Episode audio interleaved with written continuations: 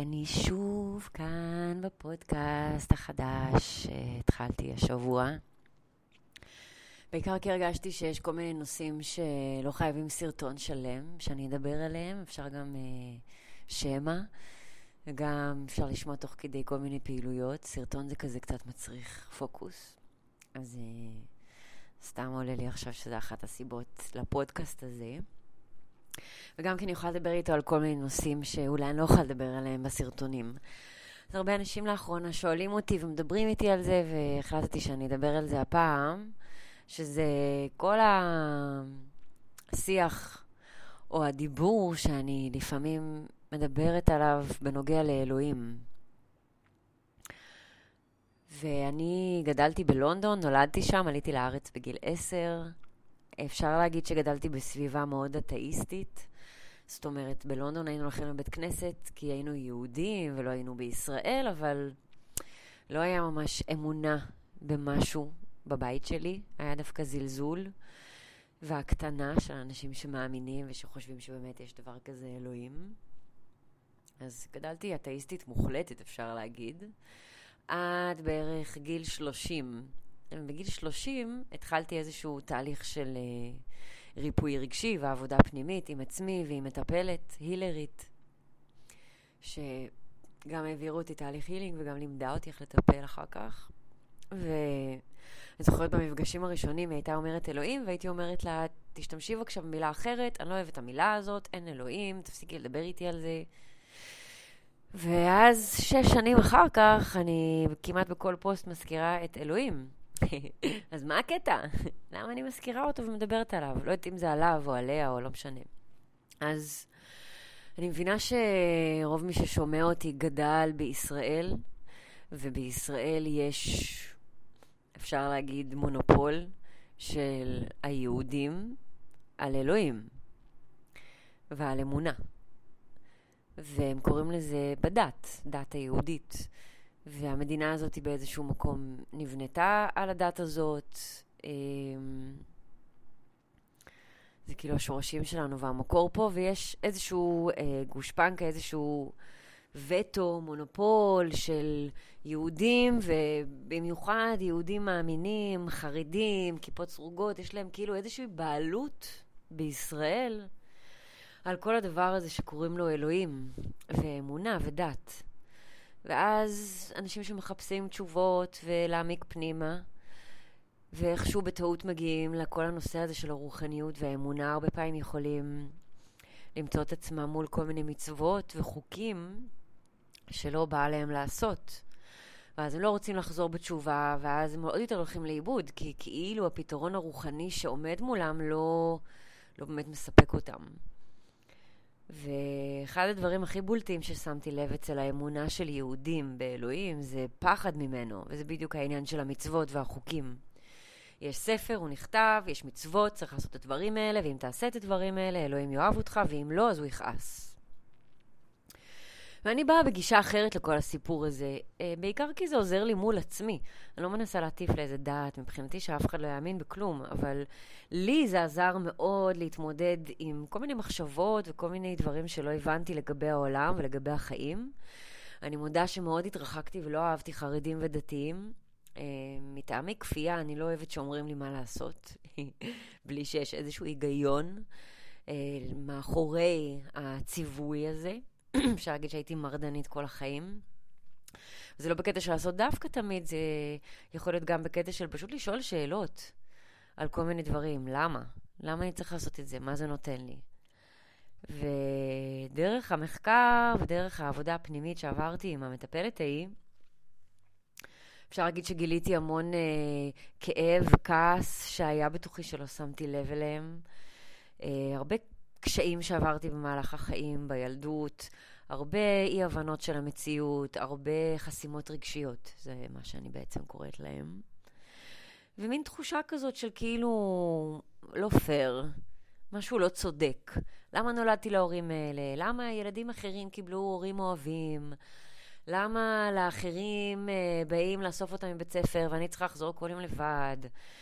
וזה כמובן תחושה של חוסר צדק, שמתבסס על ההשוואה לאחר. וזה מה שאנחנו יודעים לעשות בתור בני אדם. אנחנו עומדים בקבוצה כמה אנשים או כמה ילדים, ואנחנו משווים, אנחנו בודקים מה דומה, מה שונה, איפה יותר טוב, איפה פחות טוב, כי אחרת אין לנו שום מדד על עצמנו. אז ההשוואה הזאת היא, היא, היא די טבעית וכולנו עושים אותה, והיא בדרך כלל יוצרת אצלנו איזושהי תחושה של תסכול, וזה לא פייר, ולמה לי?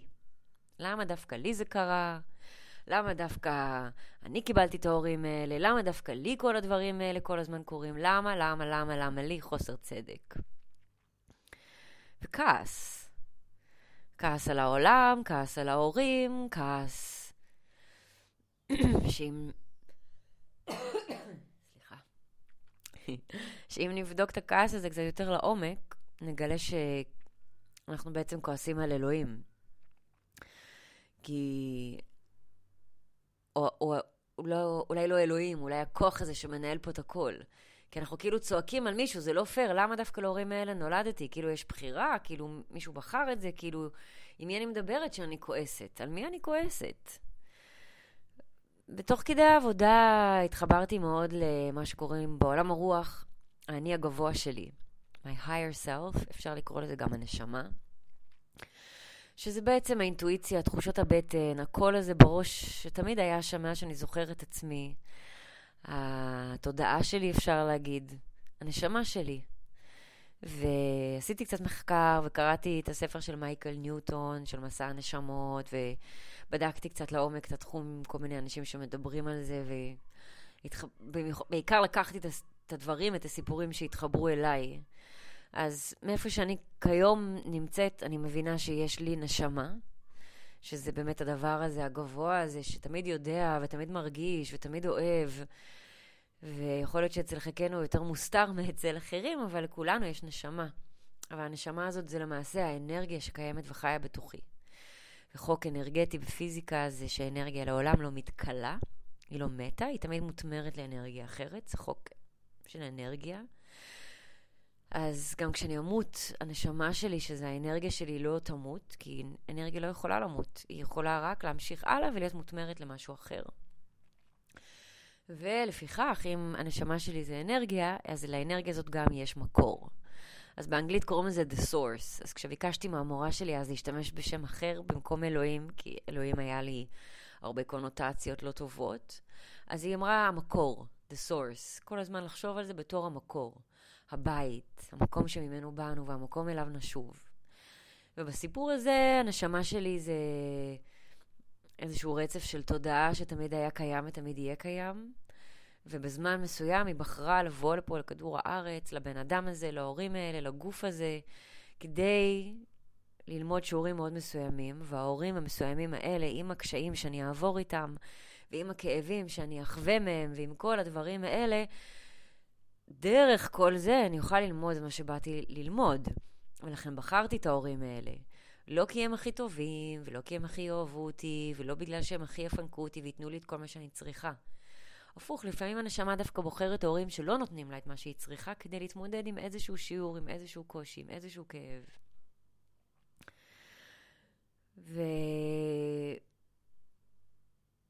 והמסע, השיעורים האלה שבאנו ללמוד, זה העיקר בעיניי בחיים. אז כאילו, מי אני ולמה אני פה? אני נשמה, ואני באתי לפה ללמוד ולצמוח ולהתפתח.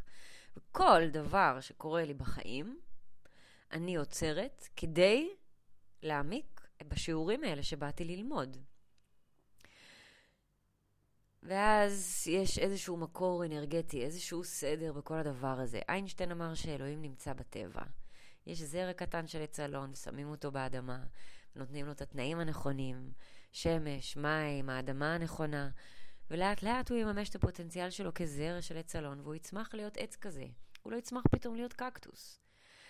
אבל אם אני גם לא אתן לו את התנאים הנכונים, ואני אשתול אותו במקום שלא טוב לו, מבחינת האדמה והשמש והמים, יש מצב שהזרע הזה לא יצמח, ואם הוא יצמח, הוא יצמח קטן ועקום, והוא למעשה לא יממש את הפוטנציאל שלו. ככה אני רואה על כל נשמה, זה כמו זרע של פוטנציאל שיש בתוכנו, וככל שאנחנו לומדים את השיעורים, מנקים את הכאב, את כל השכבות, ואת כל השיריון, ואת כל המגננות, אז אנחנו יכולים לצמוח ולממש את הפוטנציאל שלנו, בתור נשמות ובתור בני אדם, ולכל נשמה יש פוטנציאל אחר. כמו שכל זרע זה עץ אחר. יש בן אדם שהפוטנציאל שלו זה להיות נשיא ארצות הברית ולשנות את המהלכים ההיסטוריים באנושות. יש נשמה אחרת שהפוטנציאל שלה זה להביא משפחה וילדים. ואין שום דבר רע, כי כל מסע הוא מיוחד וחשוב, וכל אחד בוחר, ככה אני מאמינה מראש, את המסע שאליו הוא בוחר לבוא, כדי ללמוד ספציפית השיעורים שהוא צריך ללמוד. ולכן זה לא באמת משנה מה אני עושה פה בעולם הזה, כמה אני מצליח, כמה אני, כסף אני מצליח לעשות, כמה נשים אני מצליח לזיין. הדברים האלה, nobody cares, מה שנקרא, לאף אחד אכפת באמת מהדברים האלה, וכשאני אעלה לגן עדן או לא משנה למקום הזה, שאני אמשיך הלאה אחרי שאני אמות, זה לא הדברים שאני אקח איתי. הדברים שאני אקח איתי זה השיעורים שלמדתי, והדברים החדשים שראיתי על עצמי ועל בני אדם,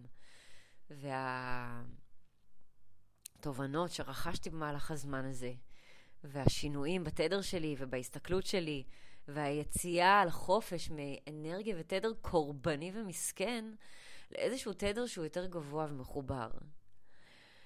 והתדר הקורבני הזה יוצא מנקודת הנחה שהבחוץ משפיע על הבפנים. זאת אומרת, הבחוץ משפיע על איך שאני מרגיש מבפנים. כשבקבלה למשל מלמדים שזה הפוך. הבחוץ זה רק מראה, זה רק שיקוף למה שיש בתוכי.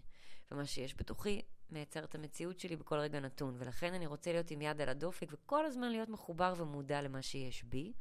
כלומר, לרגש שאני מרגיש באותו רגע שיוצר את הרטט האנרגטי שאני משדרת חוץ על העולם, כי זה מה שאני אקבל בחזרה. ואז אנחנו מגיעים למקום של הפחדים. כי זה נחמד לחשוב שאני מייצרת מציאות, וכל מה שאני חושבת זה מה שקורה בחוץ. אבל עד כמה אני יודעת בכלל מה אני חושבת, עד כמה אני מחוברת למחשבות שלי. נכנס פה עוד פעם העניין הזה של ההתבוננות, שאמרנו כבר שרבי נחמן דיבר על זה, ועוד חכמים וגדולים דיברו על זה. להתבונן במחשבות ולראות כמה פחד וכעס יש בתוכי. ולראות שהדברים האלה התחילו בילדות, כשהיינו באיזשהו תדר קורבני מובן מאליו, כי היינו ילדים. אבל הכעס הזה והפחדים האלה מגיע מאיז... מאיזושהי תחושה שאני לבד בעולם, כילד.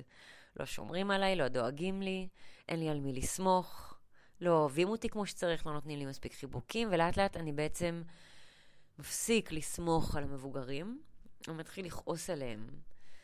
ובמקביל, אני מתחיל יותר לפחד מהעולם, כי כבר אין את המבוגרים ששומרים עליי, ואז אני בעצם מנועל על ידי כעס ופחד, וזה שני רגשות נגטיביים עיקריים שאני התמודדתי איתם בדרך שלי. כעס על ההורים, כעס על זה שאני לבד, כעס על זה שאין מישהו ששומר עליי, כעס בגדול על אלוהים ששלח אותי להורים האלה. ופחד, מה יקרה לי, אף אחד לא שומר עליי, איך מסתדרים בעולם, מה יהיה איתי, פחדים, כל הזמן פחדים על מה יהיה, מה יהיה, מה יהיה. ושניהם מחוברים אחד לשני כמובן, וגם לאמונה וגם לאלוהים. איך?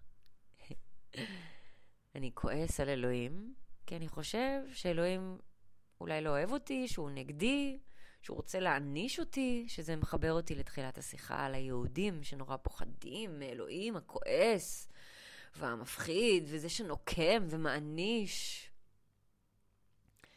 אז אני כועס על אלוהים שהוא שלח אותי להורים האלה, כשההבנה והתובנה היא שהנשמה שלי בחרה את ההורים האלה בשביל המסע הזה.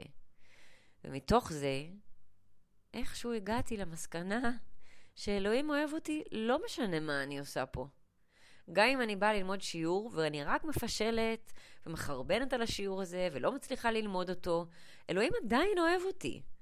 אין לו יותר מדי דרישות ממני, אין לי יותר מדי ציפיות לצורך העניין. הוא בגדול רוצה שיהיה לי טוב. והנשמה אומרת, אוקיי, אני רוצה לבוא לכדור הארץ, לבחור את האנשים האלה כדי ללמוד את השיעורים. אז אלוהים אומר, יופי, כל הכבוד, מדהים, אני איתך. ואני מפשלת ואני נכשלת ולא הולך לי, והוא עדיין יופי, כל הכבוד, אני איתך. ואם הנשמה שלי בחרה את ההורים האלה כדי לעבור פה איזשהו שיעור, אז על מי יש לי לכעוס? על הנשמה שלי, על עצמי? אז שווה לבדוק איפה אני כועסת על עצמי בחיים ולמה. כי נראה לי שאני בעדי, לא? מלא אף אחד לא בעדי, אבל אני בטוח בעדי. אז אם אני בחרתי את ההורים האלה ואת השיעורים האלה ואת כל הדבר הזה שקרה לי בחיים, כנראה יש סיבה. ואני יכולה להתחיל ללמוד מזה ולהגיד על זה תודה, במקום לכעוס כל הזמן ולחשוב שיש טעות. ואז לאט לאט אני מבינה שאין לי על מי לחוס. לא בגלל אלוהים כל הדברים האלה קרו, הם קרו כי ביקשתי אותם, כי נרציתי אותם, כי ככה אני לומד. ואין לי על מי לכעוס, ואני יכול לזכור תמיד שאלוהים אוהב אותי, לא משנה מה. זאת אומרת, המקור של האנרגיה שבאתי ממנה היא תמיד, תמיד, תמיד בעדי. ואם היא תמיד בעדי, ותמיד אוהבת אותי ותמיד תומכת בי, אז ממה יש לי לפחד? כי יכול להיות שדברים רעים יקרו לי, ויכול להיות שדברים לא ילכו כמו שצריך, אבל היקום נרתם לעזרתי כל הזמן, כי זה חלק ממני, וזה רוצה כל הזמן שאני אצליח ושאני אהיה בטוב. אז גם אם משהו לא טוב קורה לי, הוא קורה לי כי יש שם איזשהו שיעור. יש שם משהו שאני יכולה לראות חדש, משהו שאני יכולה ללמוד על עצמי, משהו שאני יכולה לשנות בי, שאני לא אוהבת, משהו שעושה לי נזק. אני יכולה להתחיל להשתמש גם בדברים הרעים וגם בדברים הטובים, למען המסע שלי, למען השיעורים שבאתי ללמוד, למען הדרך הזאת שלמענה באתי בכלל לעולם הזה. ואז הכל הופך להיות קצת פחות מפחיד, ואין לי באמת על מי לכעוס. ואני זוכרת יותר ויותר שאני נשמה נצחית ואינסופית, כמו כל רצף של אנרגיה. באתי לפה ללמוד ולצמוח, והמקור הזה שבאתי ממנו של האנרגיה, כל הזמן תומך בי, וכל הזמן אוהב אותי, וכל הזמן לטובתי. ולמעשה כל העולם הזה, זה, הכל זה אנרגיה. ולכן כולנו גם מחוברים באיזשהו מקום. אנרגיה זה ה... אבני היסוד של העולם הפיזי, המוחשי הזה שאנחנו בחרנו להיות בו כרגע. וכל הדבר הזה וכל השיח הזה וכל הנושאים האלה שדיברתי עליהם עכשיו, זה ברור לי שזה עוד סיפורים שאני מספרת לעצמי, אבל זה הסיפור הכי טוב שמצאתי עד עכשיו, זה הסיפור הכי מנחם, זה הסיפור הכי פחות קורבני, זה הסיפור שהכי עוזר לי להיות אחראית על עצמי, על המצב רוח שלי, על המצב הרגשי שלי, על החוויות שקורות לי בחיים, על האנשים שמגיעים לי לתוך החיים, על דברים שקורים לי לטוב ולרע. זה הדרך הכי טובה ומועילה ופרודוקטיבית וחיובית שאני גיליתי ומצאתי כדי להתמודד עם החיים האלה, עם היום-יום הזה, עם כל הדברים שקורים מסביבנו וכל הדברים שקורים לנו וקרו לנו ויקרו לנו בחיים. זה הדרך הכי נעימה ונכונה ושמרגישה לי בעומק, בבטן. זה מרגיש לי נכון, זה מרגיש לי אמיתי, וזה מרגיש לי דרך נכונה להסתכל על העולם. אז אלוהים לא בתור איזשהו קונספט מפחיד של איש שיושב בשמיים ועוקב אחרי כולם ומעניש אותך בגלל שאתה אוכל בשר וחלב, או כי חס וחלילה אתה אוכל חזיר ביום כיפור, אלא יותר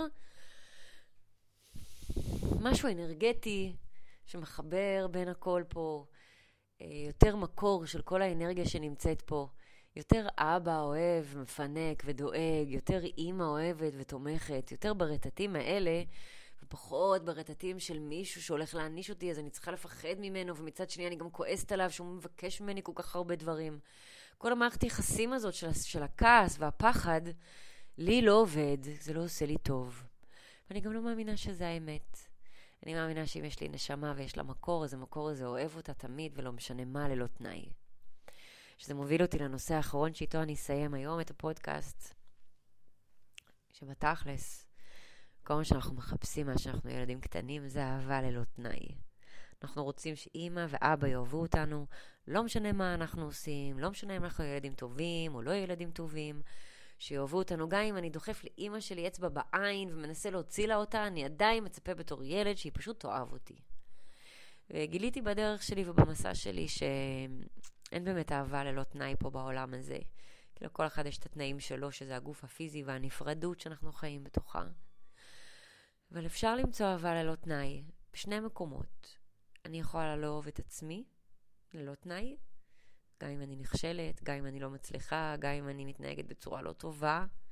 אני עדיין עם עצמי, אני עדיין אוהבת אותי, אני עדיין שם בשבילי. והמקור הזה של האנרגיה, או הבית, אפשר לקרוא לזה, משם אני יכולה לחוות אהבה ללא תנאי, כי גם אם זה רק בראש שלי, זה רק בדמיון שלי, אפשר להגיד בסוגריים שהכל זה רק בראש, אז בראש זה די חשוב.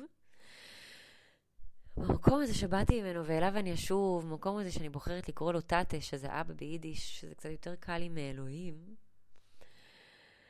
אז תתה, או אבא שלי בשמיים, הוא המקור לאנרגיה שהיא הנשמה שלי.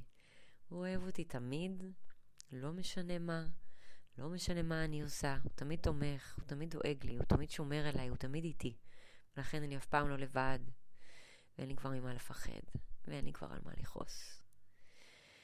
אני יכולה רק להתמקד בשיעורים שבאתי לפה ללמוד, לתת לעצמי אהבה ללא תנאי, להיעזר ולהשתמש באהבה ללא תנאי שאני מקבלת מלמעלה, ולהמשיך ללמוד, ולהמשיך לצמוח, ולהתפתח, ולחוות, ולחיות את החיים האלה, בדרך שהכי נכונה לי.